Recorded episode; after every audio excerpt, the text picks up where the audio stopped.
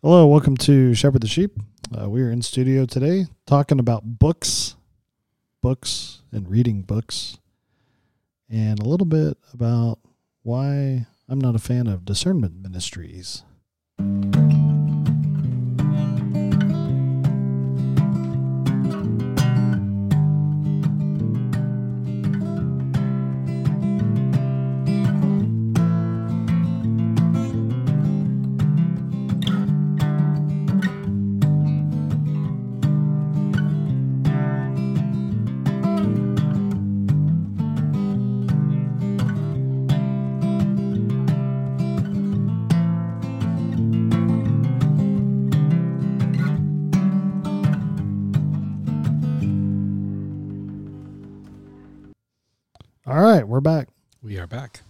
Good to be back. Yeah, it's nice and gloomy outside, but I know I don't have any coffee. no coffee. It's going to be a hopefully a short one today. Yeah, we'll see. I know. I always say, well, it'll be short. An hour and a half later. Yeah, we're done. Okay. Well, uh, up and coming, this podcast is kind of starting off the 2023 season. Uh, 365 days again. Mm-hmm. So, uh, but this year we are rolling out some books throughout the year that we're encouraging the congregation to read. Yep. So January starts off with Bully Pulpit by Michael Kruger, and we'll have a podcast on that. We'll try to podcast on each of the books as we go through the year. So should be good. Um, I don't remember the book list right now, but I know Kruger starts us off, and we have a couple for February and March and April. So, um, I know Gentle and Lowly is one of them. Mm-hmm. Corporate Worship little booklet, the Nine Mark series. Yep. Yep. And uh, Putting Jesus in His Place, which is a phenomenal book. So, yeah, should be helpful. Um, but before we do that, kind of want to talk about how to read a book. Yeah, I think that'll be helpful as we. Uh, I mean, this this is going to be a a chore for many. Yeah. So we want to prepare them. yeah. Hopefully, not bog them down and discourage them. So, Right. yeah, hopefully, because I know you're always coming back with you know you've read like five books and it's only been a week. How how does that happen? Like, why? Yeah. Uh, that's the discouragement for most people. yeah, it's funny. People can't see what we do in our elder text message, and somebody would be like reading a book, and I'm like, I just read that three books ago. Right. I'd be like, Hey, you got to get this book, and somebody chimes in, Gosh, I, I'm not even caught up with the other three books yet. Like, oh yeah, sorry. A lot of that's just kind of my morning routine. Mm-hmm. Wake up, get a cup of coffee, grab a book, and peruse the book while uh, drinking the coffee Mm-hmm. and some books move faster than others. So uh, if you get a bunch of easy books, it's easy to plow through five in a week. Yep. So uh, I try to kind of thematically they all fit in my head too at some level. So it's kind of like That does help. yeah, they bridge together. They're not like They're often in the discussion of um, kind of what we're learning as well. yeah Yeah. yeah. So it's been like like sometimes uh you know a city's divided up into regions in the city. So you got like you know the arts district or the cultural corridor or something like that. Mm-hmm. um, Summerlin, Enterprise, uh, Mountain's Edge for us Vegas people. And so I feel like a lot of my books are like that. They're in the same city. They're not necessarily in the same part of the city. Um, it'd be different if I was reading a book this week on Las Vegas and then picked up one on Dallas and then one on New York and then came back to LA. Like that would be like in my head, that'd be really hodgepodgey. Yeah. Yeah. So a lot of, a lot of the books recently have kind of been on flushing out theology, like who God is and what that what that means for like living. So Yeah. Well, hopefully you could help us strategize in our reading. yeah. Oh Yeah. And um, you know, maybe people can pick up a new skill on how to read better. yeah. Um, maybe more strategically. yeah. Um, because the goal is not necessarily to read every word. No. All right. So I think that's the big that's kind of the the number one observation I have in people reading Christian books is I hear a lot, "Oh, I read so slow." And you kind of look at their their by the, the look at their book as they're reading it. And I think that's probably the first point is when you read a Christian book, you're not reading the Bible. Hmm. And I think that's a big difference. Yeah, you open someone's book that they're reading, and every single paragraph is underlined. Yeah. yeah. And I mean, I guess some books are that good. some books are that good. Yeah. And and even I like sometimes like in that ordinary by Horton um the way I take notes now and mark up my books uh there's a there's a system to that.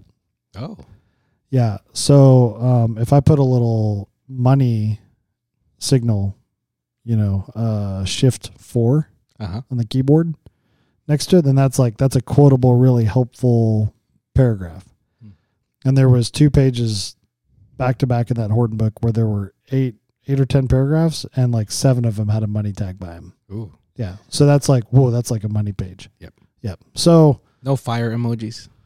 uh, I'm just not that good of an artist. yeah.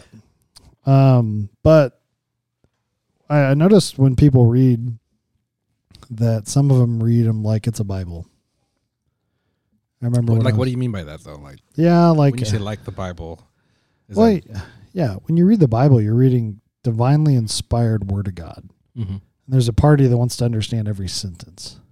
And I sometimes think people go and they pick up a Piper book or some book by insert your favorite author or whoever and you read every paragraph and you're like you're marking it up like it's Genesis 52, you know, and it's like the story of Joseph and you're like trying and it's like it's not it's, not the same book. Mhm. It's not inspired. Mhm. It's an author's engagement with the the subject material. And Right. so even kind of knowing that difference is helpful. So if you read a book like you're reading the Bible, you're going to take 6 years to read through that book. And you're going to get really low, really slow, and you're going to try to absorb every sentence. And I don't think that's wise reading. Yeah. I heard someone say that books are like friends, Okay. and um, and I think I know what they mean by that. I mean, it's like they they they sit with them, they they're like company. Uh-huh. Um, but there's another aspect of that. It's like you're learning from a friend, not necessarily from an authority figure. Oh, I guess it could be an authority figure, yeah. but not. It's not God. Yeah. You know, it's like he he's the our author is trying to help you learn something, Yeah. And but you still have to discern. You have to use discernment as you read. Yeah. So, like any friend that gives you advice, you know, I mean, obviously, the more trusted friends, people who are more mature, you you give more weight to that advice. Same Yeah. thing with books. Yeah. but it's not God. Yeah, it's not the Lord. Yeah. It's not inspired. Um so I think it's helpful to know that addition. That's a good way to put it like you're talking to your friend because when I when I pick up a book, I think of it like this. Um the author has studied the material to the point to where he or she can actually write about the material. And if you've ever done a research paper, in order to write a long research paper, you have to have content. Mm-hmm. So you can't sit down and write a 40 page paper and have only read an encyclopedia article. Yep. You don't have the knowledge that it takes to write on that level. And so a lot of times, even when you look in these books by a bibliography, at the end, you'll see 150, 200 references. And the point is that the author is trying to say, hey, these, all of these works have helped me in my coming to some conclusions, coming with some kind of hooks to hang your hat on so that as you're reading along there's there's key there's key points that your brain can latch onto Mm-hmm. which is why a lot of books will even will even kind of break down their chapters by by main issues and so when you're reading that book you know you're you're you're reading the author's research and so it is like talking to a friend Yep. you're you know and that that's actually the way i view reading now is when i sit down with a book i'm listening to somebody who's thought about the material and i almost picture myself like listening to them in a lecture Mm-hmm. and I've got a pen in my hand and I might underline some things. I might like mark up some things like that's really good. I might mark up some things like that. I think that's a quotable. And then I move on. Yeah. Now, um, um, they are like friends, um, who are vetted, uh, like they did the research, but you know, there, there's something to be said about, um, you know, these writers are published, and publishers don't just print anybody, right? They, they, and obviously there's still politics in any organization, but at some level, these are vetted thoughts. They're edited. They're they're refined. They're stud- They're well studied for the most part. So hopefully, you know, when you're writing and when you're reading an author, you're- hopefully getting the best possible material Yeah, you hope. versus versus like a self-published person. You know what I mean? Yeah, and that that's actually probably a noteworthy discussion. Is just because a publisher publishes the book doesn't mean the publisher believes what the book says. Right. You know, because there are we all know there are some bad Christian books out there, and somebody's like, "Well, how could Zondervan publish this book by this false teacher?" And what you got to realize is the publishers are in the business of making money. Mm-hmm. They're not in the business of necessarily trying to promote the truth. Right. So some some scholarly publishers, some publishers are work with the scholarly community to say, "Hey, we realize this is a discussion, so we're going to publish material on the discussion so that you guys can have the discussion." Yeah. Okay. So, right, cuz that's the number one thing I hear is is or I'll hear somebody say, "Oh, I can't believe you're reading that book. Don't you see who endorsed it on the back of the book?" And like I used to hear that in the bookstore all the time. How can you guys carry this book? It's endorsed by like blah blah blah, and you're like, yeah, that's actually the author doesn't pick a lot of times who endorses the book. Mm-hmm. So what the publishers do is they take your book and they send out copies of your book to key authors or key individuals. And the, remember, the publisher's trying to make money. Yep. So if you write a book and I can get the charismatic circle, the King James only circle, the, you know, the Presbyterians, the Baptists, if I can get key figures in each circle to endorse your book, then I can sell more copies of your book. Called good marketing. Yes. So a lot of times, yes, that's it's just a marketing ploy. Yeah. It doesn't mean anything about the faithfulness of the book. Right. Like in fact, some authors will have I've known they've even told publishers, "Hey, I would prefer that person not to endorse the book." And the publisher will go, "Okay." They don't care. They put it on the book anyway. Mm. And it's like, what are you going to do at that point? Right. You know. So, That's fascinating. yeah, sometimes publishers are even smart and you'll write a book and they found somebody really famous who likes the book and will write like an endorsement introduction to the book. And you didn't get to pick that person. And the book will be like you know um, how to love people by gino Guillermo, but in big print is endorsed by big name guy. Right. and you almost think the book's by the big name guy because on the cover his name is bigger than your name. Mm-hmm. and that's marketing so that's that's why i don't hence don't judge a book by its cover yeah. yeah in fact if you did judge a book by its cover you would never read life in the body of christ because that cover is sinful Uh, I apologize on behalf of who created that art on that. yeah uh, and that's that's a top five book like, Yeah. like curtis thomas that's a phenomenal book horrible cover mm-hmm. Um, but the, but again, that goes back to just you kind of got to learn these things. Uh, that's why I don't, you know, when somebody comes to me and they're like in shock, like, "Whoa, did you see who endorsed it?" That's why I don't care. Like, Yeah. eh, it's just marketing. And once you once you learn it, you're like, okay, better for better or worse, it is the system. And then in my mind, it's like, is that a fight I want to have, or do I want to just read the book and see what the book says?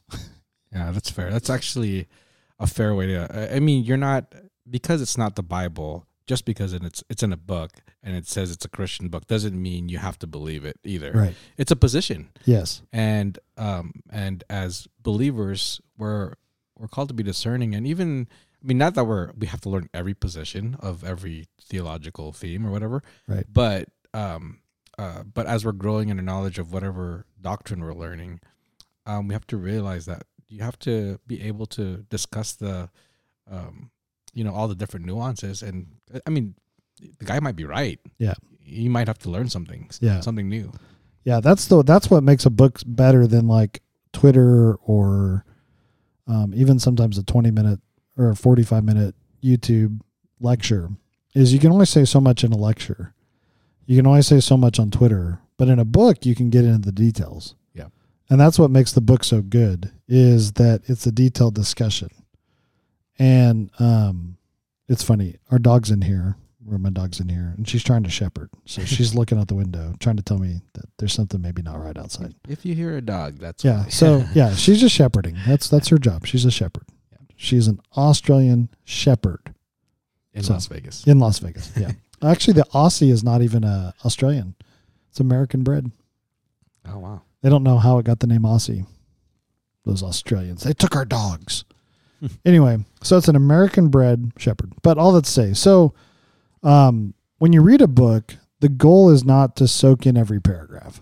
And I remember early on, Rick Holland said that like um, books books are meant to be read. Um, and note that there's going to be some paragraphs that are life altering Mm. that the entire book that he's like if you could boil down what's helpful in a book it's probably a couple paragraphs it's probably not the whole book Wow. yeah I feel like there's a market there that you know, Right. Cliff Notes for. right Uh, know.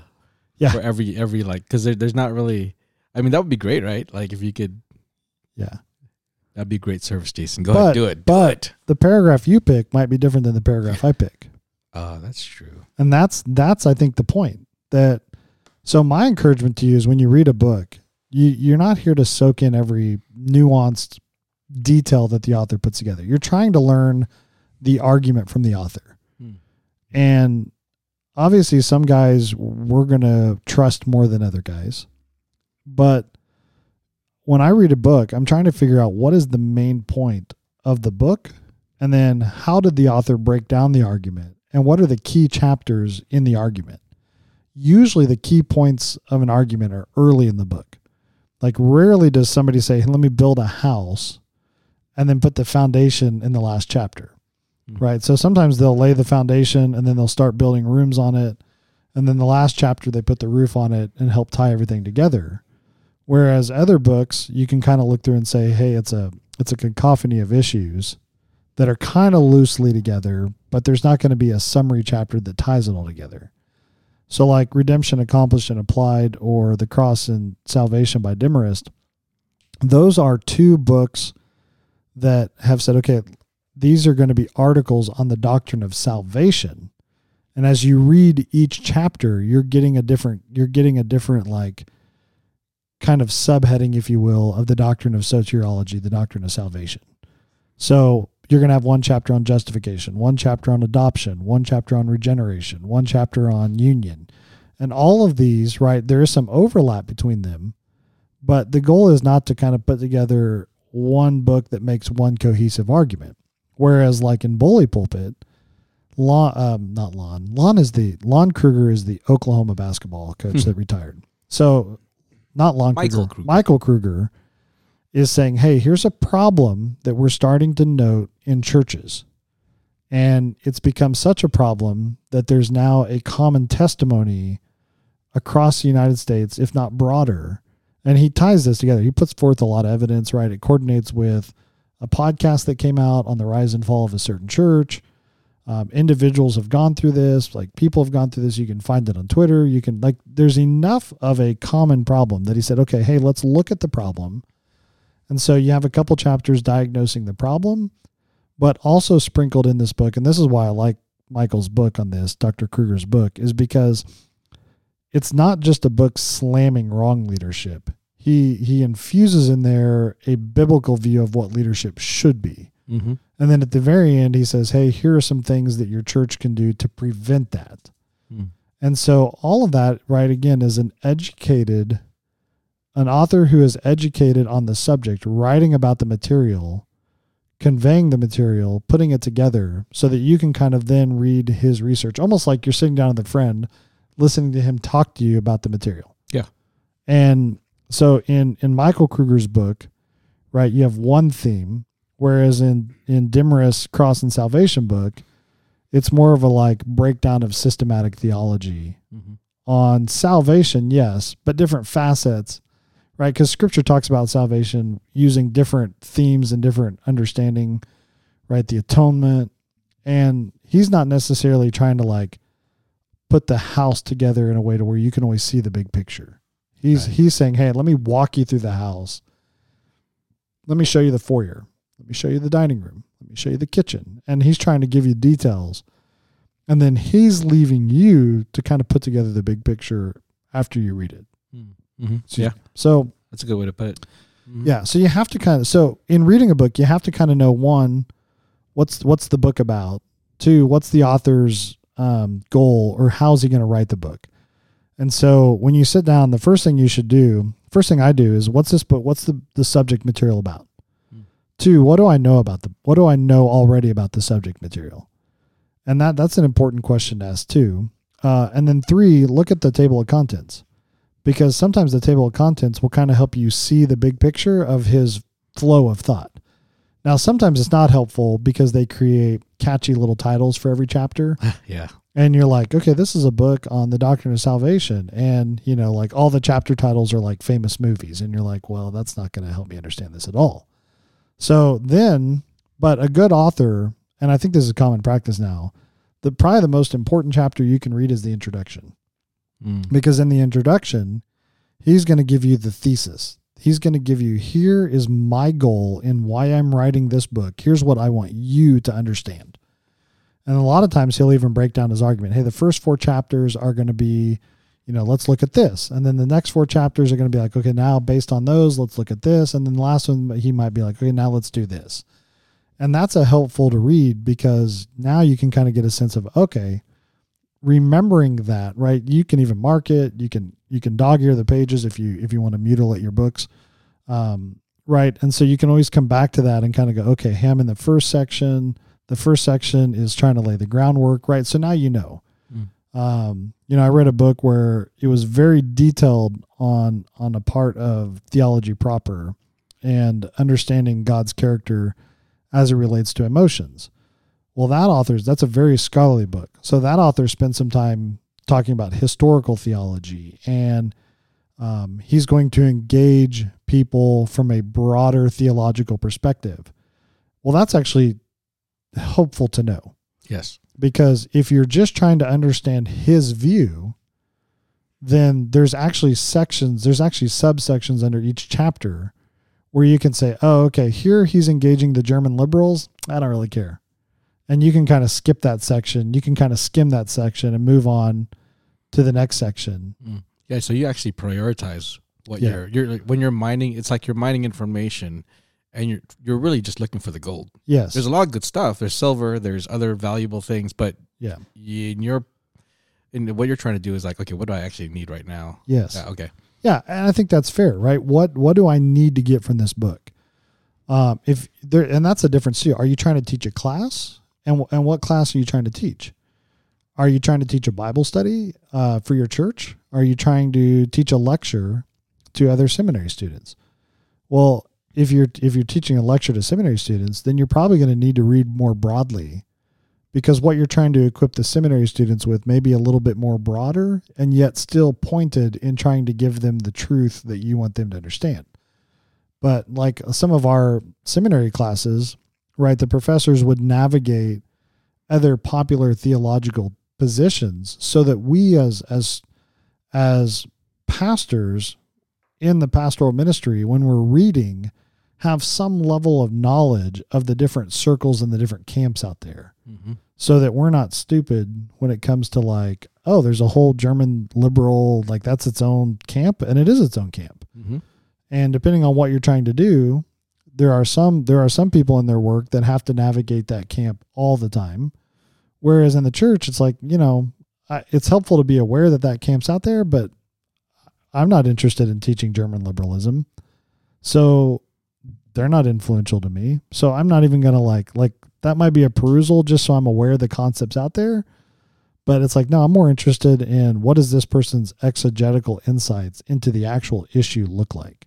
So now i'm you know i might kind of skim through some of it but now when he gets into okay here's here's my definition of the doctrine and here is where we get that Mm-hmm. you know now those are the chapters that are key in a scholarly book because okay now he's like okay but see isaiah 40 is an important chapter of the discussion and here's why and here's my breakdown of the chapter and here's here's what it teaches us and you know that's to me the helpful part of some of those books Mm-hmm.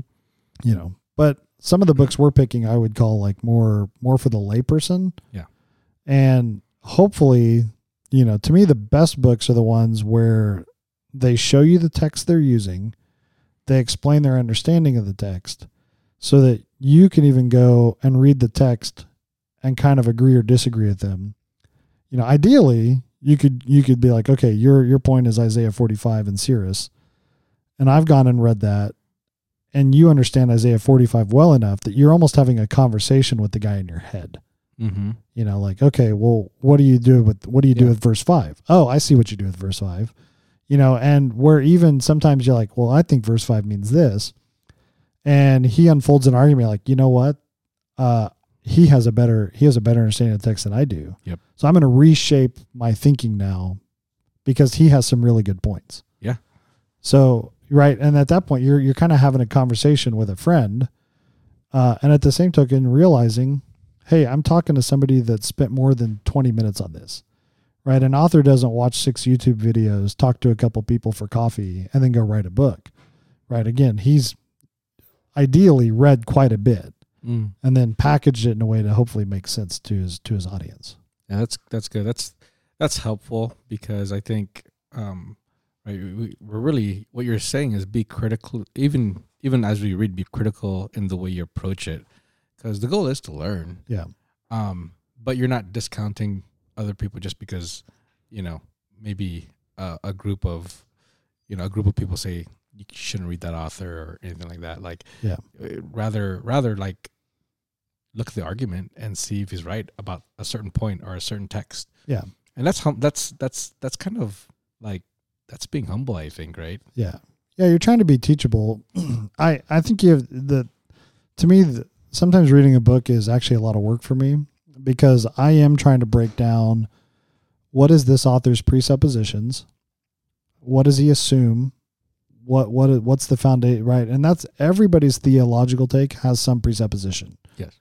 Uh, God is holy and God is sovereign. Now again, we can we can all say, "Hey, well that's in the text." And that's true, but how do you define holiness? That that may be a presupposition. And and a good a good example that not in theology, but sometimes you'll read um, a biologist assertion, and they'll be like, "Well, you know the the the Madagascar, you know, rabbit does this, and we can see that from evolution." And you're like, "Okay, that that's the author's presupposition is that evolution is true." And that presupposition is infused into his observations, which is helping him have his conclusion. Well, the Mhm. same thing happens in theology. Mm-hmm. And so even even when you read, for me, there's kind of this like, what what are you presupposing? What are you assuming to be true? And sometimes if you a good author will tell you, hey, here's here's kind of the foundation I'm building upon. Some authors they don't tell you, and again, it depends on the book. Uh, but it's helpful if you can kind of root out and go, hey, what presupposition do you have? And a, a good way to put this is if you're reading a covenantal author on on soteriology, they're going to talk about they're going to build their view of justification built based upon a view of covenant works and covenant grace. Mm-hmm. So they're going to say things that are in line with that. Well, that's their presupposition foundational level thought. Whereas a dispensational person isn't going to to agree with the covenant works and covenant grace. So their take's going to be a little different. Now, mm-hmm. the interesting part to me is sometimes, in fact, more times with believers, they end up landing in the same place. They just kind of get there by different roads. Yeah. And to me, sometimes that's why that's why I'm slower to denounce some people than other people are because it's like, well, yes, we we don't agree with all the details, but ultimately both parties are landing in the same place, and I'm comfortable with where they land because when I read scripture, I definitely see that landing spot. Yeah. You know, and it's like even though they kind of got there differently, like at the end of the day, they both still are saying justification by faith alone through Christ alone. They're affirming the triune God. You know, they're just some the the details are a little different, and that you know, Yeah. that's okay. Yeah, I, I mean, it's amazing how the Spirit helps us to conclude the same thing. Yeah, I You know. right? well, and that's like like Horton. Horton's one of my favorite uh, theologians, but Horton's a Presbyterian. God Yeah. believes in infant baptism. I don't believe in infant baptism. Yeah. Uh, so if if I'm gonna like instantly wipe away everything he says, then I'm missing a lot of really wise, intuitive, well thought out positions that Horton will assert that are still helpful, even though we disagree on that subject. mm-hmm. And by even understanding, you know, um, in that book Ordinary, he kind of like there's a there's a section where he kind of puts the community together and what the community does. And it's like, well, I can agree with him on what on the role of the community, but we're going to disagree a little bit on the doctrines. Yes. And so it's like, so to just throw Horton out because I don't agree with his Presbyterianism would be, in my opinion, a little bit short sighted. And I potentially um, am short sighting my own understanding of the Lord rather than listen to this voice that's still helpful. Mm-hmm. Yeah. Yeah, I, I definitely noticed that as well. And I, I think for the most part, most people, it probably, if they haven't like this, they have, they have, if they haven't like learned um, the different presuppositions, they might just go over their head and not even Yeah. read through the book and not even realize that just that that's a different position. You know what I mean? But um, yeah, I think you're right though. The the landing, and, and I mean, the the scriptures that are referenced are are helpful. So Yeah. it's still gonna it's still gonna teach you about the Lord and how to you know love Him and Yeah. and love others. So That's um yeah, I think that's, you know, as as I read through the, that material, I, I do look, okay, what text are they using? What presuppositions do they have? What can I learn from this guy? Um, what view does he have that, you know, what what what he really what a lot of these guys help me do is sometimes they help me dot the i's and cross the t's in my own thinking. And that that's why it's good to listen to these some of these guys right? Is that's why that's where books are helpful is because because you're kind of working with it what we would call a at least a quasi expert at, at worst. You're that person has thought about it enough to where you can glean from their ability to dot the i's and cross the t's and explain it. Mm-hmm. Um, some authors, right? I mean, anybody that knows me knows union has always been a really big deal in my mind. And once I really started to understand that, it wasn't hard for me to see the leap into identity. However, reading some other authors who are more mature than me and have walked with the Lord longer than me and have thought about this more than I have, I've been able to glean from them and have even a more robust understanding of what it means to have identity in Jesus Christ.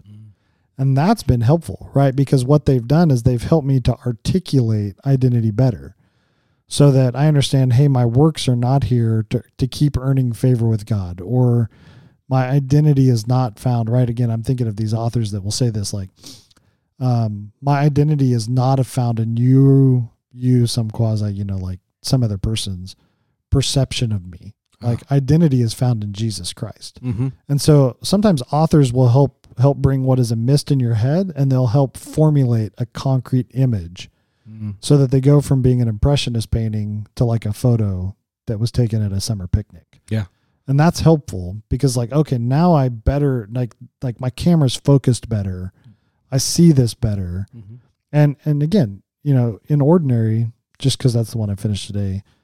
Um there are many places where I'm like I don't agree with that. Mm-hmm. but he's not like the point of that book isn't to like get him to get me to agree with those specific details. Those are kind of examples to another point he's making that that I do think I need to listen to. Yeah. yeah okay. No, that's um, it's it's great when you're reading a book and you're just like, that's exactly what I think, yes. And it's like, wait, but he said it like a hundred times better. yes. That, that's yes So you know, like it, it it reaffirms things that you're thinking about in a way that in a more clear way, basically. yeah Um, you could put some feet on it, and you can actually, um, yeah, it's it's. I love that it's from an impressionistic painting to a, photo. That's really good. yeah if you know what impressionism is Yeah, Yeah. which is my favorite art. squiggly lines. Yes, yeah. a bunch of squiggly Yeah, yeah, lines that make yeah. a picture. yes broad strokes Yeah. Um, and that and so a couple of things that I that I'd like to just kind of throw in there too on books. Um, what do you do if you disagree with a book? And again, I've I've seen some people I disagree, so the book's bad, right? Uh, sometimes when I'm finished a book, I'll go and I'll read the one star reviews Mm-hmm. just to see what's out there. And I find I feel like like I finished a book and I read the one star reviews and I was like, none of these one star reviews are are good.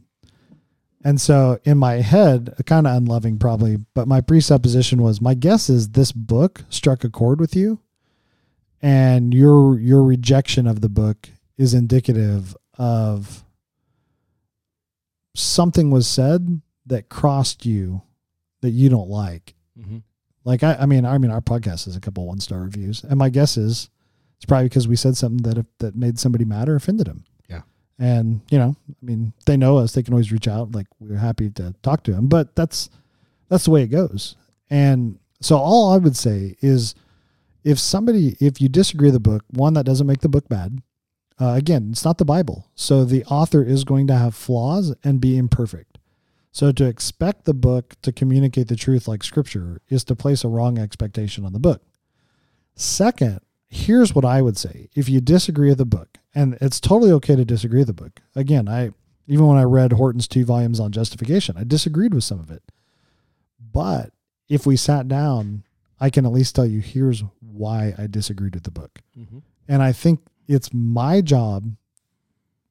I think it's more helpful, excuse me, if I'm going to disagree with a book, to be able to sit down and say, here's three issues. Here's three reasons why I maybe don't agree with your argument. And I think it's also fair to make sure you can summarize the author's argument in a way to where if the author were sitting at the table, he or she would go, okay, you understand my point. Because that's the other thing I found, um, which is this kind of leads into something I haven't said, but it's helpful. It's helpful to talk about the book you read with somebody else, especially if that somebody else has read the book. Mm-hmm. Because sometimes you'll read something and you'll be like, I can't believe the author believes that. And you'll you'll sit down and you'll say something and the person's like, Oh no, the author doesn't believe that. And you go back and you realize, oh, for some reason, this paragraph, I must have had a brain fart, but I, I missed this point. Okay, now I just didn't understand the the author's argument, and now that I understand it better, I realize what I thought the author said isn't what the author said. Mm-hmm. So that's why I think disagreement needs to be like a little flag in your head that says, "Hey, wait a minute, let me slow down a bit. Do I understand the argument? Okay, I do understand the argument. Here's three things that I do, here's three reasons why I don't fully agree with all of your details. Yeah. But sometimes, again, the author's trying to make a point, and the example isn't the point.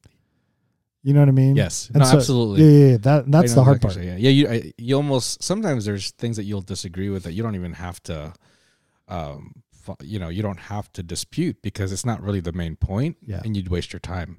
Yeah. Um, but if sometimes books that you do disagree with, if anything, it should it, it should help you clarify the strength of your own arg- argument. Uh, and if it doesn't, then you're just mad because he disagrees, and that, Yes. that's an unfair. You know, that's an unfair. And if you're mad at him, and that's an unfair way to treat somebody or think about somebody. Yeah. Um, why can't it be that you know he came to a different conclusion than you? Um, you know, through different analysis or different, what, and it's okay. Yes. Um, perfectly fine. Yes. Yeah. And It, it's also possible that the reason why you disagree is because your view's wrong.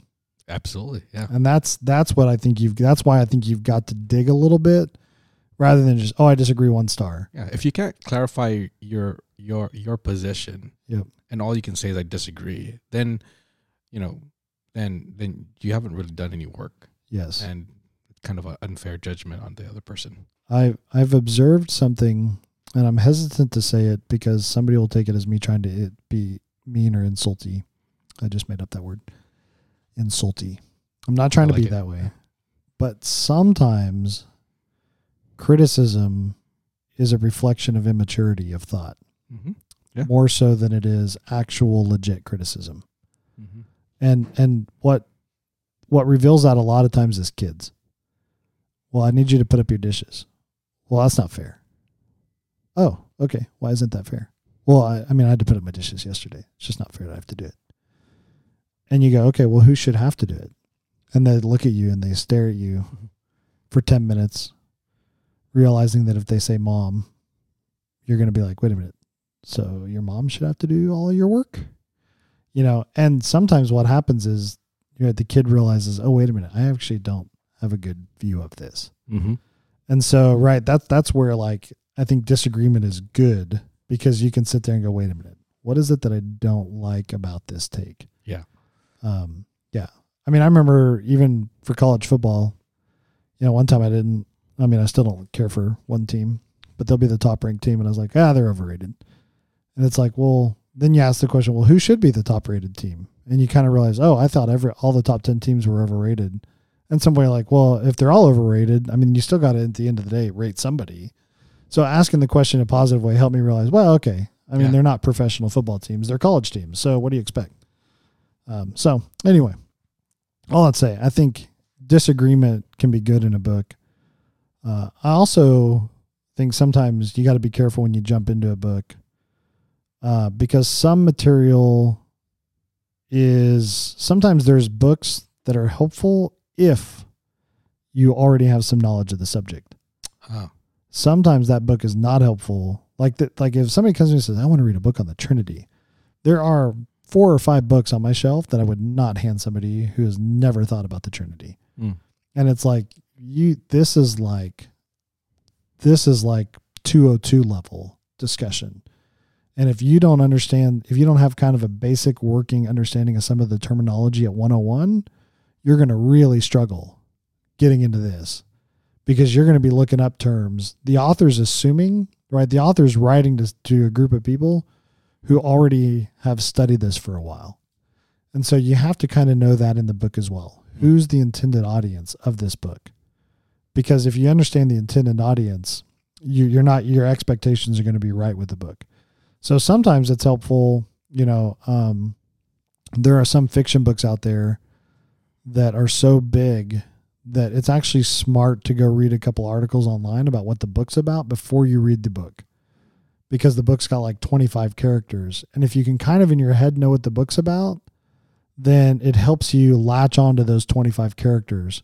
Whereas if you don't if you don't even know what the plot's about, you're so lost. The first time I read Lord of the Rings was atrocious because even though I kind of knew like I really didn't know. I just heard it was a great book and I should read it hmm and I knew something about a ring, and that was it. But it was like somebody opened a fire hose into a world I didn't know, and I was like, "Here, drink out of this." And it's like, well, you can't swallow anything. So it's good to like sometimes kind of go and and kind of try to get an You overview. need to do a background study a little yes, bit. Yeah. yeah, yeah. The, yeah, that's. I'm and that's where I- Wikipedia is helpful. Yes. Yeah. YouTube it- videos too. Yeah. Yeah, and if you don't like what Wikipedia says, you can always change it. Just go in and edit it. I, I remember a, a recent video or a movie I watched, um, super sci-fi, deep, like, and I'm so glad I watched like a seven minute like YouTube video, kind of explaining the characters a little bit, the world that they're in, and when I watched it, I just, it just the appreciation level just skyrocketed Yeah, to where it's like, oh my goodness, this is awesome. It's yeah. great. You're not talking about Star Wars. No. I think I know what movie you're talking about. Yeah. Name that movie. Dune. No, I was gonna say I was, that was my guess. Yeah. Dune. Yeah. I was gonna say, give me uh, what is Dune, Alex? No. Yeah, no, now the person right. that was watching with me though, I had to like pause and explain everything. yes. well, Dune is. Uh, I have found I've read Dune three times, Uh-huh. four times. Nerd. Yes. uh, and I that's what I found is every time I read it, I go, wow, I missed that. Yeah. There is so much depth there, but that's a good example of it is helpful to have some kind of overview. Um, because it's a it's a little bit more of a political Yes. Than it is like just a So for all those who scoffed it, yeah. you don't you didn't know what you watched. no i yeah. Sometimes i hear the scoffing and i'm like that's fair. I get it. You don't know what's going on. Um it's a it's it's not the easiest story to get into i will admit that though. Mm-hmm. uh so now one more thing. Is it okay to read bad books? Is it okay to read a book from somebody that you know isn't good? Like, okay, can you define bad book? yeah um is it okay to read a german liberal Oh yeah, I, I yeah I I mean I I think it depends on the purpose of why you're reading it, right? yeah If you if you need to understand um, the subject material, you gotta and the and the and because a lot of a lot of the discussions in at least in scholarly circles bring a reference those German liberals. yeah So without that knowledge, sometimes it's very difficult to deal with the, the content if you have not read them. Yeah. How are you going to discuss it fairly Yeah. and thoroughly without without the without reading a, a German liberal? Yeah. That's where um, one scholar is really good is when he writes on a subject, he goes and he reads the view that he thinks he's going to take, the view that kind of is more in the theological circle that he knows he stands in. Mm. And then he goes and reads people that disagree with him and he tries to understand their argument to the point to where he almost believes their argument. Yeah.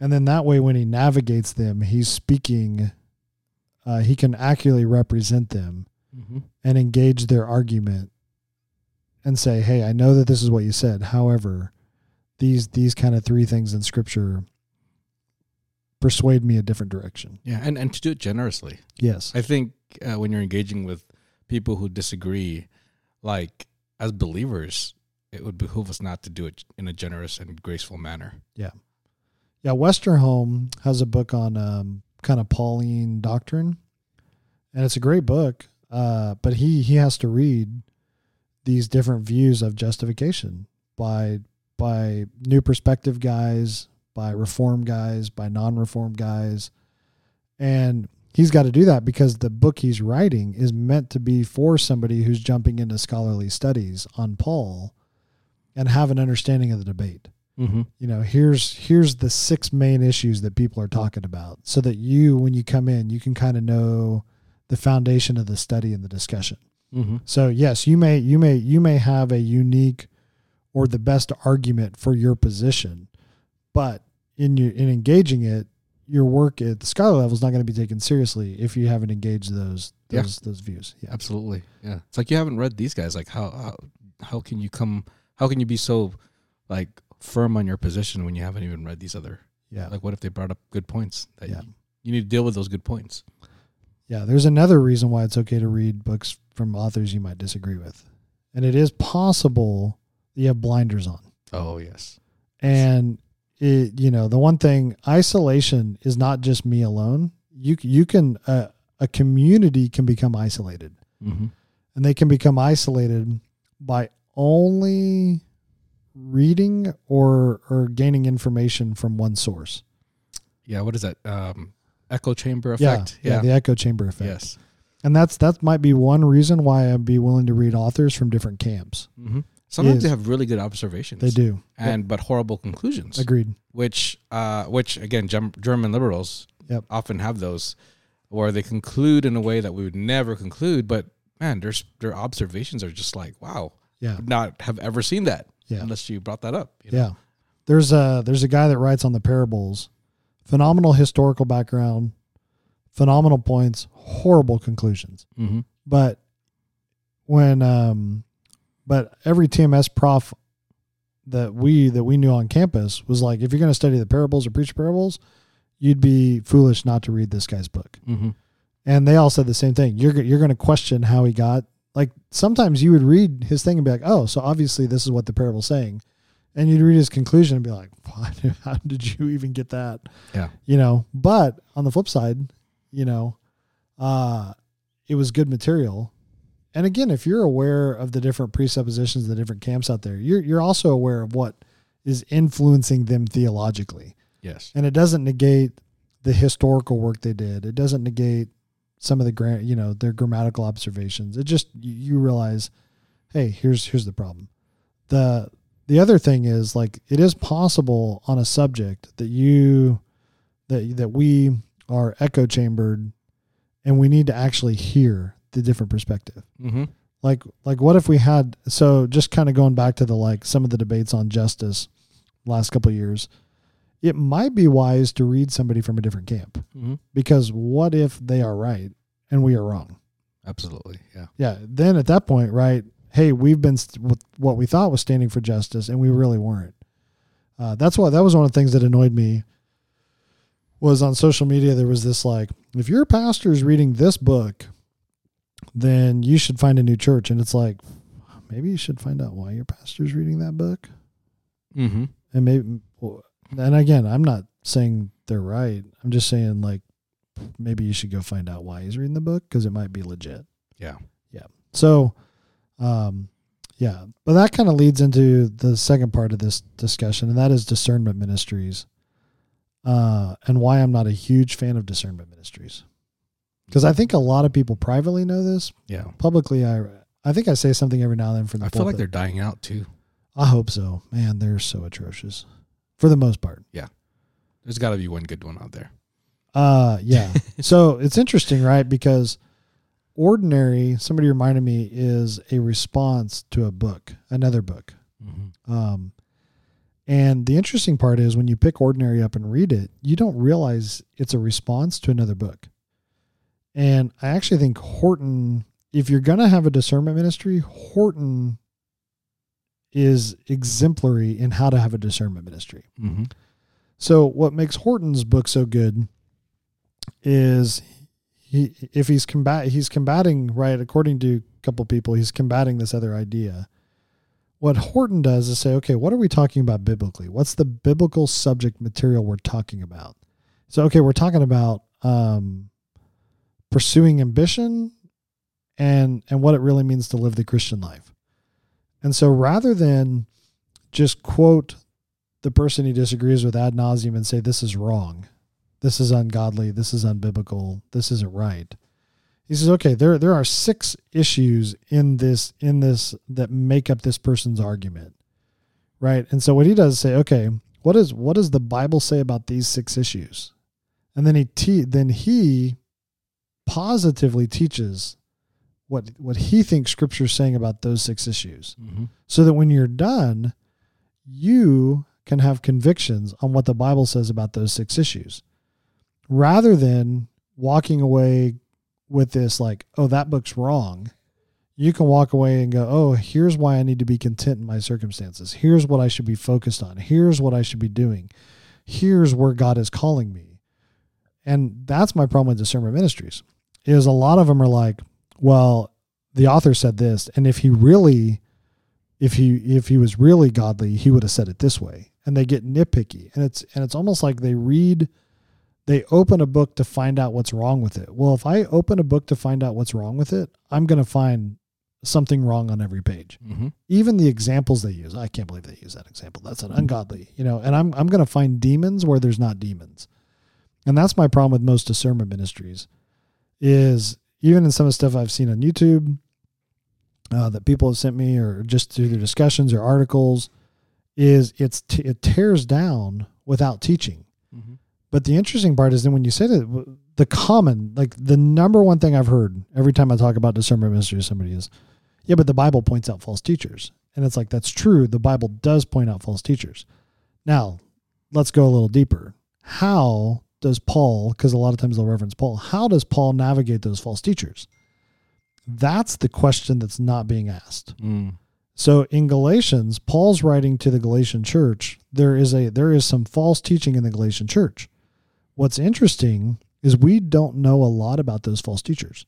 We know their doctrine of salvation is off, but we don't entirely know what they're saying.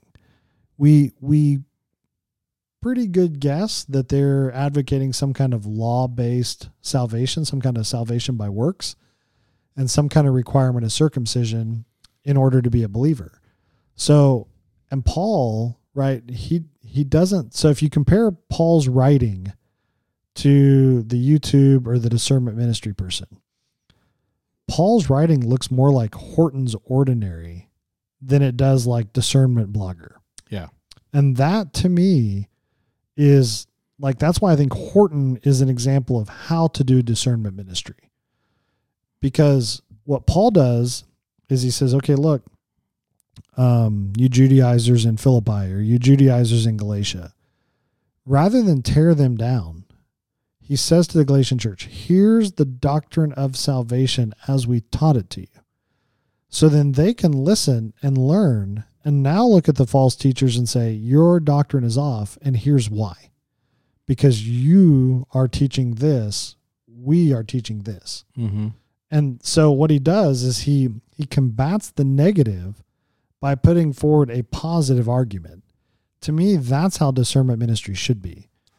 Like and it's so interesting. I was watching a video where this guy was trying to stump somebody. He's like, okay, like if six plus seven is 12, then what's seven plus six? And the recipient stopped and goes, well, six plus seven is not 12. He's like, what do you mean? And she was like, um, six plus six is 12, but six plus seven is 13. And I thought that, that right there just justified what I think is the better biblical approach. Mm-hmm. When you have convictions, and it's interesting, a lot of us have good math convictions. Two plus two is four. Uh, and and we're all going. It doesn't matter what the t- if if the school districts want to change that to two plus two equals whatever you want. We all know two plus two equals four, And so we're all sitting here with the discernment. Well, that discernment we have is because we know what the true, we know the truth is two plus two is four. And with that knowledge, now we're able to cut and say, hey, that's not right. That is right. Mm-hmm. And what, what I'm finding in, in what I've read on discernment ministries and what I've seen is that instead what they do is they don't they don't even necessarily re- most of them this is the unfortunate part is that sometimes they'll criticize something and I'm like I've actually read that I read that in my THM work and you completely misrepresented that author. Hmm. Now the funny part is if you came to me and said, "Hey, would you recommend this author's take on this subject?" I would agree with the discernment ministry and say, "No, it's not I don't think it's a biblical position. I don't agree with their take and here's six reasons why." Um, but what they're doing is oftentimes misrepresenting the author, slamming the author, bashing the author. And there's a part of me it's like when you when you're the author of a book, you or or giving a lecture, you have the right and the privilege to communicate that truth in a way that makes sense to you. Mm-hmm. So my job as the listener is to try to understand your argument based on your argument. So in other words, if you sit down and say, "Hey, um, racism is anytime a white person tells a non-white person what to do," right? If that's your definition of racism, and you sit down and say, "Oh, Billy's a racist," well, if that's not my definition of racism, I may be going, "Wait a minute, how does Billy?"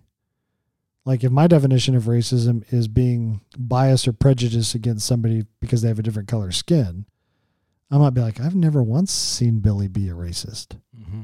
And in your head, well, Billy's a racist because Billy is the manager and tells his employees what to do, and some of his employees aren't white.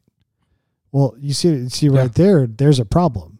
So it's actually my job to understand what you mean by that Mm-hmm. so that we can actually navigate that. Now, again, I may disagree with your definition of racism, but the but the problem is a lot of times people aren't listening to understand your argument in discernment ministries. So they Yeah. in their mind, it's like the only way to explain it is my way, the way that I would explain it, or the way that these six other people that I really like would explain it.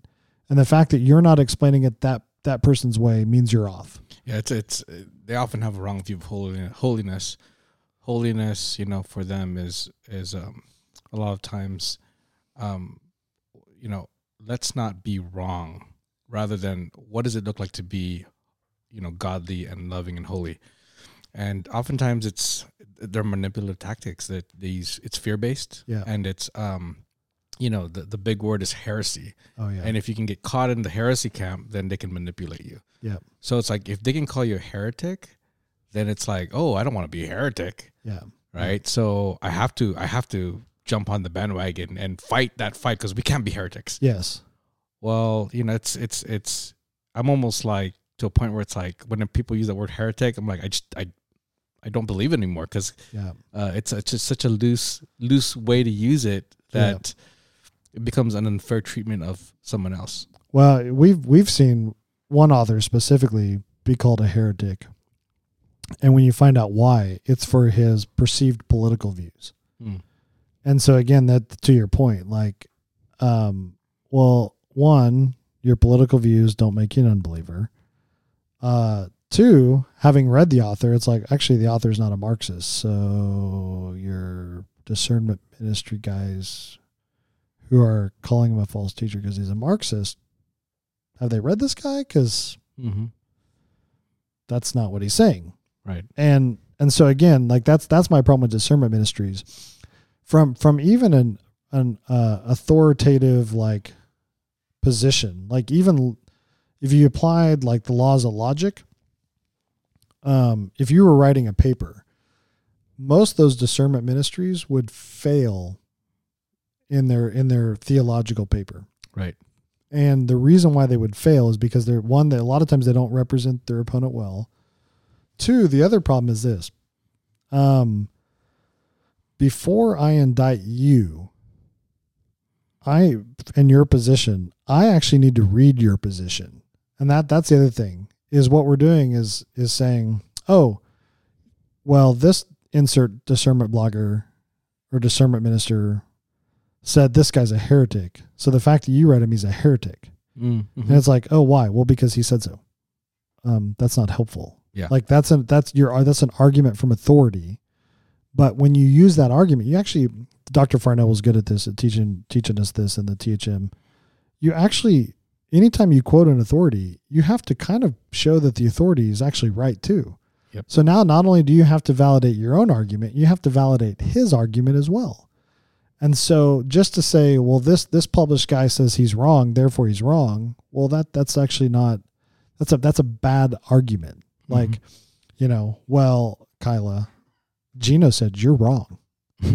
Um, I am the authority on who's wrong with it. No, well, and I, I've tried that with Kyla many times. Uh, the responses continue to be, "Did you hear me? Oh, oh, you're just ignoring me. Oh, okay, cool. Yeah. So sorry, Gene. Ah, Uh, and then I'll tell her like, well, your elders are telling you, and that, that never works. By the way, that's a joke. I said that once, and somebody thought it was serious. I was Oh, like, oh my gosh. gosh, I would never like, I oh, would never look at my be I'm your elder. Like that's ridiculous. Um, but but the point is, right? Just because somebody has concluded X doesn't mean X is true mhm. you you now have to prove that their conclusion so you have this like you have this um, think of it as a boat right? The closer to the shore the closer to the truth. You're making an assertion, with that boat untethered from the dock and a mile out from the shore. So you're not even at the shore. You're you're at the boat that's tethered a mile away from the shore. So your your argument is kind of like second degrees of separation. It's like it's like um, you know that that seven degrees of Kevin Bacon. oh, Hold on a second. See, she she hates this argument. She's like, no, she's shepherding it. Um, so seven degrees of separation, right? Like, oh, so Kevin Bacon uh, was in this movie, and uh, Tom Cruise was in this movie, and then those two people were in this movie, and that's how we can connect Kevin Bacon to Tom Cruise. Even though you don't need to go through another actor, you could just mention um, a few good men.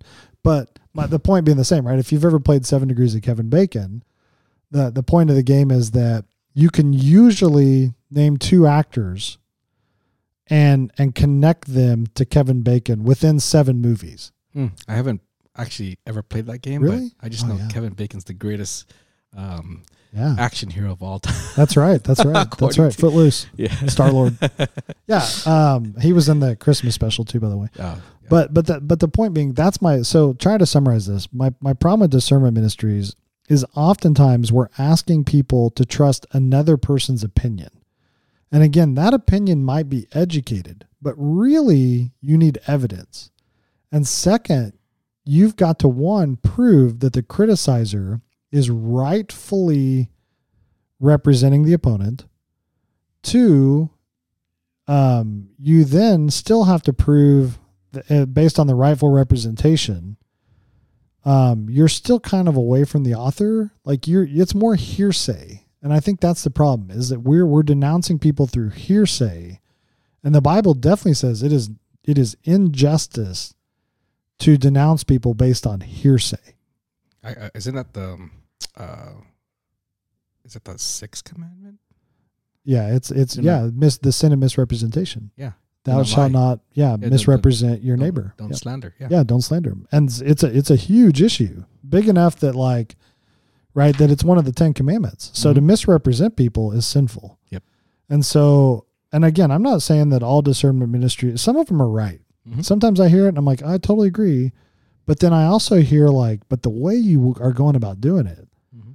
like it is not okay to insult Second timothy 2 24 to 25 right if you have somebody who's wrong there should be a gentleness and a compassion and a kindness and a desire to lead that person to the truth Yeah, that's. I think that's the difference between a, a mature person and a mature person. Yeah. The mature person's goal is different, right? yes Because the goal is not is to, is not to shame them into correction. Yeah. The goal is to lead them to the right conclusion. But you can't do that if you um, have the, the these barriers. You you create barriers with insult. Yes. Now you have no. Now you can have no right to influence them. Yeah. Or or no, you that door will be closed to ever influence them if you ever have insulted them or Yes. treated them wrongly. yes But if the goal is to actually help them, right? Then that's where the, the graciousness and generosity comes in. It's like, what's your goal here? Like, Yeah. is your goal just to insult people? Yeah. Um, because if it's if if it's to lead people, then it shouldn't look like this. Yeah. Thaddeus Williams in his book on um, um, confronting injustice while maintaining biblical truth, uh, he he talks about that that what that what that becomes is propaganda. Yes. And so n- now the question is, and and you're notice you're noting that that it almost becomes this my circle versus your circle. Jump on our teams because you don't want to be. It's that fear factor. You don't want to be over there. Mm-hmm. You want to you want to be over here with the good guys. And again, that that loses what that does is is it loses the serving mentality that we are to maintain. Mm-hmm. Um, I slam dunk think Joel Osteen's off. Mhm. Slam dunk think he's a false teacher. Um, I would happily try to influence and encourage people away from Joel Osteen. Mm-hmm. But how do we do that? Do we do that by slamming Joel? And and here's here's the question. Put yourself in this situation. What do you do when your friend is insulted? You go to bat for him. You go to bat for him. Yeah. Right? So if Joel has ministered to you, and I I don't say I'm not saying ministered like rightfully ministered, Mm-hmm. but if Joel has said things that has that you find precious, Mm-hmm. and now I insult Joe, Joel, what are what's your knee jerk reaction? Yeah, you're you're going to like have a bad taste with the person that insulted, not not necessarily Joel, because Yeah. he has earned your trust. He said things that he might, he might he said things that has helped you. Yep. And now your friend is being hurt. Like, Yep. You got to protect your friend. Yep. Now, what if I teach you that salvation is by faith alone in Christ alone, and that this may not be your best life now? Mm-hmm. And what if you arrive at those conclusions biblically, and now you have those convictions? What are you going to do with Joel? Yeah, you'll probably not follow Joel. Probably have compassion for him, Yep. hopefully, and realize that oh wow, he's, Yeah. he's off here. And I think that's that's the difference. Mm-hmm. That's why I like Horton's approach, because if you know the book he's responded to, and you'd read both, and let's say the first book influenced you, and then you read the second book and you realize, man, this guy's got a a, a better biblical argument. You are going to look at the other book and go, okay, there were a couple decent points in that book. Like Jesus is pretty radical, like, Mhm. but loving people the way Christ loves people is pretty radical because there's no cancel culture. Mm-hmm. There's no ghosting people. But now you start loving people, right? Uh, you start kind of responding like the way Horton's teaching you to respond. And you kind of go, okay, you know what? This is the biblical mindset. I'm going to follow this one. That's a better approach to me. Mm-hmm. Yeah, agreed. Yeah, Okay. So it's it's it's the money thing, right? Like in the bank, man. The, the I remember that the the training center, we can't show you every fake dollar bill that you're going to see. There's just way too many errors out there. And so one of the tellers like, "What do we do?" And she was like, "Look, you're going to handle so much cash. Trust your instincts, because you're gonna you are going to be able to tell a dollar bill without looking at it." She was not wrong. Mhm. Every dollar bill that was fake that came across my desk, I didn't look at it. It felt different. The second I touched it, I set it aside, and then I would look at it and be like, "This is not even a good fake." I remember one guy got in an argument. He's like, "That's real," and I was like, "Oh my gosh!" And I I just looked at him, and I and he was like, and I was like, "Dude, just grab that and you tell me." He's like, "Where's the pen?" I was like, "Grab it and tell me." He picked it up. He's like, "Yeah, okay." I was like, Yeah. "Dude, That is interesting. A fake dollar bill is made to look deceptive to the eye. Yep. But to the trained hand, you can't you can't trick it. you can't trick it." Yep. Well, there's other things you could do. If you crumple up a dollar bill and open it back up, it will soften back out Mm-hmm. and it won't crease. Like you can make a dollar bill crease, but you can rub the crease out of a dollar bill. Yeah. Um, now it may ta- it may take a little bit of work, but a fake fake dollar bill once you crumple that thing up, it will not uncrease because the paper is different, Yep. and nobody can reduplicate the U.S. Treasury's paper, and that's that's the key. The ink that it feels a certain way because the paper is a certain way, Mm-hmm. and that's what the fall that's what the fake people they can't do they cannot reduplicate the paper and so it's just it's fascinating the things you can do to dis- so anyway all to say when you really know the truth you you are going to recognize the error. Mm-hmm. that's what i like about horton's approach. Hey let me give you convictions. Uh, randy faulkner my pastor in oklahoma said this it was great. A friend of mine we were kind of sitting there in his office talking and a friend said hey why is it that my grandma can read um oh the the some lady prosperity girl super popular i don't remember her name right now. Joyce. That's her. Yeah. Okay. Okay. And he's like, How come my grandma can read Joyce and be like, Oh, she's so godly. She's so great. So good. And then turn around and read Piper and be like, Oh, he's, so godly. He's so great. He's so good. Mm-hmm. And not pick up the difference. And I'll never forget Randy's answer because it honestly, I think this shaped me in my thinking about this issue. And he said, Oh, it's because she doesn't have convictions. Mm-hmm. And it was like, Amen. And again, so discernment ministries, for the most part, the way most of them navigate. So obviously, I'm not throwing all of them under the bus. Mm-hmm. Um, I'm saying in general, the the narrative propaganda approach that they take, I don't find to be helpful. And I actually don't find the people that follow them religiously to have convictions. They tend to be mean. And that goes back to what Jesus said your disciples will be twice the sons of hell. And what drew some people into the quote unquote faith is the fight. They're, they're probably not actually believers. They just recognize the authority of Scripture and like having authority over other people. Mm-hmm. And so they're mean and they're nasty. And that, wow, they found somebody that's a little less mean, a little less nasty. But that person's little less mean, little less nasty is now justifying my super mean and super nasty because we're fighting heretics. Mm-hmm. And look, Paul used hyperbole, Paul used um, sarcasm. And it's like, yeah, but man, you should, you should, there should be a part of you that breaks for that, uh, for that false teacher because that person's going to face Jesus Christ. Mm-hmm. So, you know what I mean? Like, obviously, you know, we, we've had this where somebody, I mean, I've been accused of not wanting to stand up against false teachers. And it's like, that's not true. I just take a different approach. And it's fine if you don't agree with my approach. But you, what you can't do is say, I'm not trying to fight false teachers. I just believe the best way to fight false teaching is to put forth what the truth really is and let your convictions about the truth cut and show you the error and the truth. Amen. Yeah. So anyway, Yeah. I mean, going back to books, right? Yeah. I think this is where, like, you know, you know the money's fake, but you can't put a finger on it. So books help us clarify those yes. the reasons, help us clarify the thinking. Uh, like, like we we know we know that God is Trinity, but maybe we can't put a finger as to specifically, you know, why. Yeah. But the Spirit leads us to that conclusion. Well, books help us uh, unravel that truth in a way that's helpful to explain to people and teach and be helpful to our own soul. Yep. Yeah, a lot of times, uh, what what books have helped me do is realize that sometimes I've not asked enough questions. Mm-hmm. Um, sometimes they've made me realize, oh, we are both asking two different questions of this text. Um, it's helped me be a better reader of Scripture.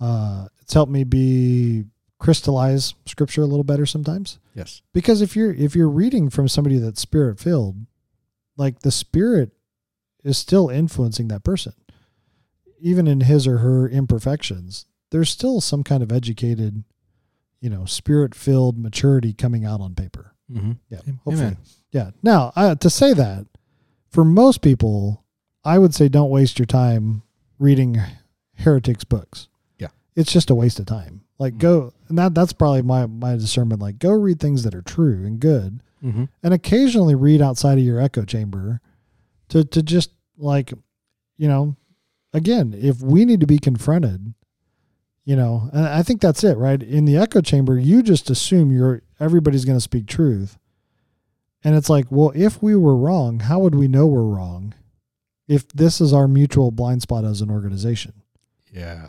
and so then you start to go, okay, right, what if we're like David rolling along and some guy's like yelling at us and somebody else in the inner ring is like, hey, do you want me to kill that guy? Because he's critiquing you. Mm. And David's answer was, uh, maybe the Lord brought that guy along to say something to us. Maybe we needed to hear it. In which case you go, yeah, maybe. So, you know, but that takes work. yeah. What was his name? M- M- Mephibosheth or something like that? Yeah, I don't remember. Yeah. Name know. name a ministry after him. There you go. Oh gosh, yeah, That's a discernment ministry. yeah, yeah. But even the Bereans, somebody asked, "Is that a discernment ministry?" I was like, "I don't think so." Like, oh, they're just diligent. yeah, they were just diligent students. Yeah. But even there, uh, notice that's in a community. Yeah. That's not just one like when they're like, "Oh, be a good Berean," and then you come back and like, "I've studied this, and the whole community's wrong, and I'm right." Uh, you you might want to be slower to say that Mm-hmm. because the Bereans, it was a community. The community together could look at the text and say, hey, this guy's preaching on Psalm 2 and Psalm 110 even though they wouldn't have been numbered at the time, is is right. Like, hey, that's what the text says. He's not he's not out to lunch on this. And as a community, they were able to do that. Mm-hmm. So even the Bereans are community, you know. That oh, by the way, that's probably my last thing I should say is that's why it's also good to read old books. Mm. Um, like C.S. Lewis said, read for every new book you read, read a couple old books in between. And in general, I try to do that. Uh, it's sometimes harder, especially when there's a, a cacophony of good books that come across your desk that are all newer. But I think he's right. Again, the same spirit that is at work today was at work 1500 years ago. So to to just be like, nah, we we understand so much more, so I'm not going to listen to the to Athanasius would be kind of silly. Like, no, let's listen to Athanasius. Guy was closer to Christ historically than we are. Mm-hmm. So yeah, good. Well, so much for short short podcast. well, you know that's how we do it. We Yeah. it was I blame the no coffee. mm-hmm. All right, so I guess we'll we'll talk the next. Uh, yeah, so we'll see. I don't know what the next podcast going to be. Um, well, we got to do bully pulpit at some point this month. Yeah, so Bully Pulpit is on the agenda. We also kind of want to talk a little bit about Cornerstone's um, relationship with children. Maybe we'll bring that up during the ordinary book. Well, that's what I was thinking. Okay. Yeah, so the men and women are going to be going through the ordinary book. Um, here when the women finish relationships quickly, like pretty in the next couple weeks, Mm-hmm. and men are finishing forgiveness in the next couple weeks. So um, we'll go to ordinary, and it's definitely going to come up in ordinary. Yes. So that's that's fair. We can we can hit it in ordinary and and, and roll on. Still, the the sex the sex. Uh, I almost said the sex tape. The sex podcast is still on the agenda. Just uh, it's not like it's not super high priority. Yeah. Um, but we will, hopefully that discussion will be helpful. Mm. Yeah. Mhm. Okay. And I have haven't read Trueman's book, The Rise and Triumph of the Modern Self. I feel like, um, I was like, oh man, I you haven't, or you have? no no having finished it Oh, gotcha. Yeah. yeah. like makes me kind of want like it almost retooled a little bit in my Yeah. head. That I didn't discussion. realize how big of a deal the sexual Yes. revolu- revolution changed everything. Yes. That's crazy. Yeah. So yeah, I don't know. Nobody's like knocking down the door begging us to talk about it either. Yeah. Uh, the hard part is every time we talk about like things that are gray, like traditionally the church doesn't talk about these things. And so I feel like every time we talk about something like that, we kind of like stir the pot a little bit. And it's like we're not trying to like disrupt people or upset you. Mm-hmm. we're trying to serve and be helpful. Yeah. And and I think some people just don't realize what a problem it is for other people. Mm-hmm. So sometimes our podcasts are not meant to help you, they're meant to help somebody else. Oh, true. Yeah. Amen. That, that's a that's yeah, I think that's it too. You read a book sometimes you're like, "Eh, where's this ever going to come into play?" And you don't realize uh it may not be about you. It may be about you being equipped to help somebody else. Mm-hmm. All right. Helpful stuff. Thank you. I think the takeaway from this, if I'm being honest, is that you should have no problem with your spouse buying more books yeah. uh, and more bookshelves. And it's perfectly fine for there to be stacks of book asymmetrically stacked laying around the house. Mm. In fact, it would be silly if there weren't books asymmetrically stacked around the house. Mm-hmm. Mm-hmm. Yeah. So, you know, that one spouse that's like, you should keep your books clean. I just don't know. I don't know if that spouse understands. Yeah. Well, I have both asymmetrical, horizontal, diagonal, side, all, all Oh, sorts of ways. Yeah. Scattered. Yeah. I if anybody knows what movie I'm referencing and you come up and tell me, I'll give you 10,000 points. That's one of my favorite lines. Uh, Asymmetrical book stacking, you're right. No human being would ever stack books this way. That's a great line. Uh, half our congregation won't know it because they weren't alive in the 80s. So mm. well, there was your hint. There was your hint. And some of the older people won't know it because they never watch movies. So there it goes. Thomas is out. He's got no shot at knowing what we're talking about. No, he's playing baseball. Yep. Football. Yeah. All right. All right. Well, if you have any other questions or comments, fire away. We'll figure it out. All right. Well, over and out. Over and out. Signing off. All right. Later.